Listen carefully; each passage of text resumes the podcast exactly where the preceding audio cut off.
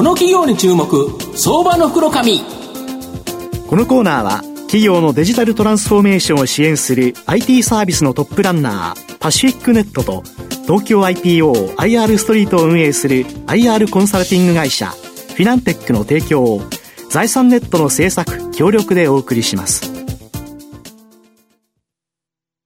ここからは、相場の福の神、財産ネット企業調査部長、藤本信之さんとともにお送りいたします。藤本さん、こんにちは。毎度、相場の福の神こと、藤本でございます。まあ、総選挙も週末終わり、昨日大幅高、今日安く始まったものの下げしぶるという形で、まあ、ここからマーケット期待したいなというふうに思うんですが、はい、その中でですね、今日ご紹介させていただきたいのが、証券コード4387、東証マザーズ上場、 ZUU代表取締役社長の冨田和成さんに、えー、お越しいただいてます。えー、冨田さん、よろしくお願いします。どうぞよろしくお願いします。よろしくお願いいたします。ZUUは東証マザーズに上場しておりまして、えー、現在株価2000円ちょうど、1単位20万円で買えるという形になります。東京都目黒区青葉台に本社がある金融メディア ZUU onlineを運営している企業と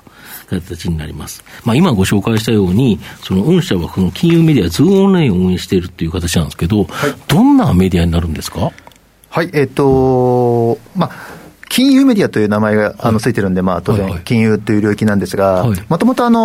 大学時代、あのまあ、学生起業家みたいなものの走りだったときに、まあ、インターネットサービスを通じて走ったんですが、あのその後大手の、まあ、新卒で大手の証券会社に入ります。で、その中でも私の経験として比較的長かったのが、あの、東京だったりシンガポールでプライベートバンクとい。う部門に、え長くおりました。お客さんは富裕層ですよね。まさに、あの、そういった富裕層、まあ、特に超富裕層っていう方、まあ、いろんな、あの、そういった方たちを担当させていただく中で、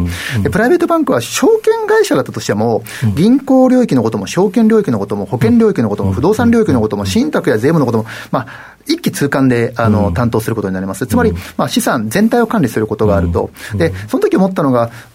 プライベートバンクではそうなんですけども、各領域ごとに、その、証券会社や銀行さんだとか保険会社さんとか、サービス提供されてるんですが、あの、それが一気通貫で、こう、サービス提供されるも場所っていうのは、なんかもっと、あの、あってもいいんじゃないかというふうに思って、またそれが、えー、富裕層、超富裕層向けだけじゃなくて、もっと一般向けに開放されてもいいんだということで、えー、こういったあのゾーンって場所を提供することあ、提供し始めたというような形でした。なんで、個人の資産を管理したりとか、運用したりとか、あとは最大化したりとか、うん、そういった情報を提供するウェブメディアというのを、えー、展開しているような形になります。なるほど。これ、どうやって収益化してるんですか？はい、えっ、ー、と、収益に関しては比較的こう、うん。まあ、他のメディアさんとよく、うん、あの、まあ、なんか、ちょっと、違ってユニークだねって言われることも多いんですけども、はい、まあ、まずあの、まあ、これは比較的メディアさんあるかもしれない。ですけど、うん、会員の方たちに有料会員という、まあ、収益があります。で、まあ、これもあの一般的かもしれませんけども、さまざまな広告収益ですね。この収益、広告いただく業界が、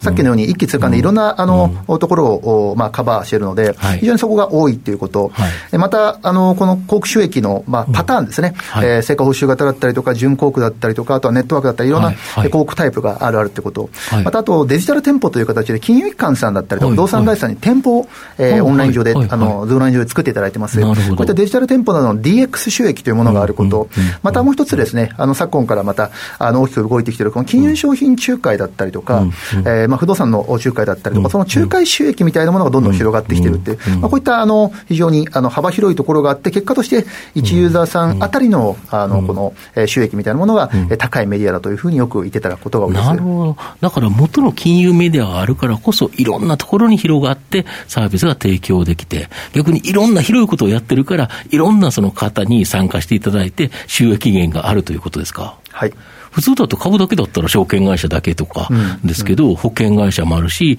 そこにはあの、えー、不動産会社もあるしっていうことですか？そうですね、あの結果として、うん、あのまあ、各領域、やっぱりその景気変動によっても、どこの業界の方たちが一番こう、あったり、あのお客様のニーズも当然違うわけですから、その一度銀行に近いサービスだったり、投資に近いことを考えた方が、今度は信託とか税務のことを相談したいみたいなこともあってですね、ここがやっぱりクロスでできるってことが、えまあ、私自身もやっぱりバックグラウンドのプライベートバンクというところで経験したことであり、それを実現させたいというような形です。なるほど。御社には、その個人向けのサービスと、法人向けのサービス、これも両方あるとか？はい、今お話しさせていただいた ZUU online というのは、基本的に個人向けのサービスになります。えー、なんですが、あの他にもザオーナーというオーナー経営者向けの、まあ、メディアプラットフォーム、情報プラットフォームなんかも持たせていただいてます。でえーと、基本的に大きく2つに分けてですね、個人向けのサービスのことを我々リテールフィンテックサービスというふうに呼んでます。また、法人向けのことを、えー、このコーポレートフィンテックサービスというふうに呼んでます。でまあまあ、いわゆる今までの金融機関の機能は、まあ、個人向けと法人向け、でそれぞれを、あの我々自身がこう、行って、金融機関さんがやってきたことを、このフィンテックの仕組みによって、まあ、置き換えて、新しい金融プラットフォームを今作ろうとしているような形です。なるほど。あと、10月からですね、えー、革新的成長を実現する経営支援 PDCA サービス、鬼足。これをですね、まあ、新しい CM を始められてるという形で、これに今注力されてると思うんですけど、これ、どんなサービス、鬼足、鬼に早いって書いて、鬼足って書いてあるんですけど。はい。あの、まあ、先ほどの個人の話から、まあ、法人もやってるよというふうにお話をさせていただいて、え法人の中でも、まあ、法人のニーズっていろんなニーズがあります。金融機関さんがやられてるニーズがいろんなニーズがあると思うんですが、まあ、その中でも、あの、この鬼足っていうサービスを通じて提供させていただいているのは、この企業の PDCA の仕組みが、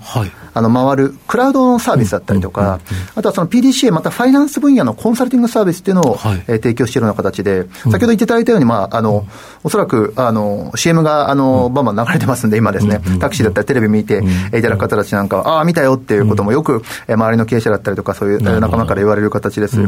で結構、あの、ここの領域っていうのは、あの、かなり投資を今している領域でして、あの、前回の決算でも、あの、完全にこう、投資回収できるサイクルが、こちらの方はできつつあるので、思いっきり今、投資をしているというような話をさせていただいてますが、まさに絶賛、もともとリテールフィンテックという個人向けを、え3年前に大きく投資をして、今ま、まさにこう絶賛、え成長軌道に乗ってるんですけれども、今、コーポレートフィンテックのこの中の鬼足っていうのにかなり投資をさせていただいているような形です。このコーポレート、要は法人向けっていうのは、やはり安定収入につながるから、今頑張って投資したら、やっぱ果実は大きいよということですか？おっしゃる通りです。あの、かなりそのクラウドサービス中心に、うん、あのストック性が高い、あの売り上げに、あの変わってくるのと、あと、法人の方たちをこの結果として今、どんどんとアカウントが増えて囲い込むことによって、結果としてこの、まだまだあの引き出しとして、コーポレートフィンテック側の、これから出てくるサービスだったりとか、えー、というものが、あの、さらにクロスセルされされるような、あの、リテールフィンテックの方でもさっきのように、さまざまなクロスセルが可能になっていったというような流れを、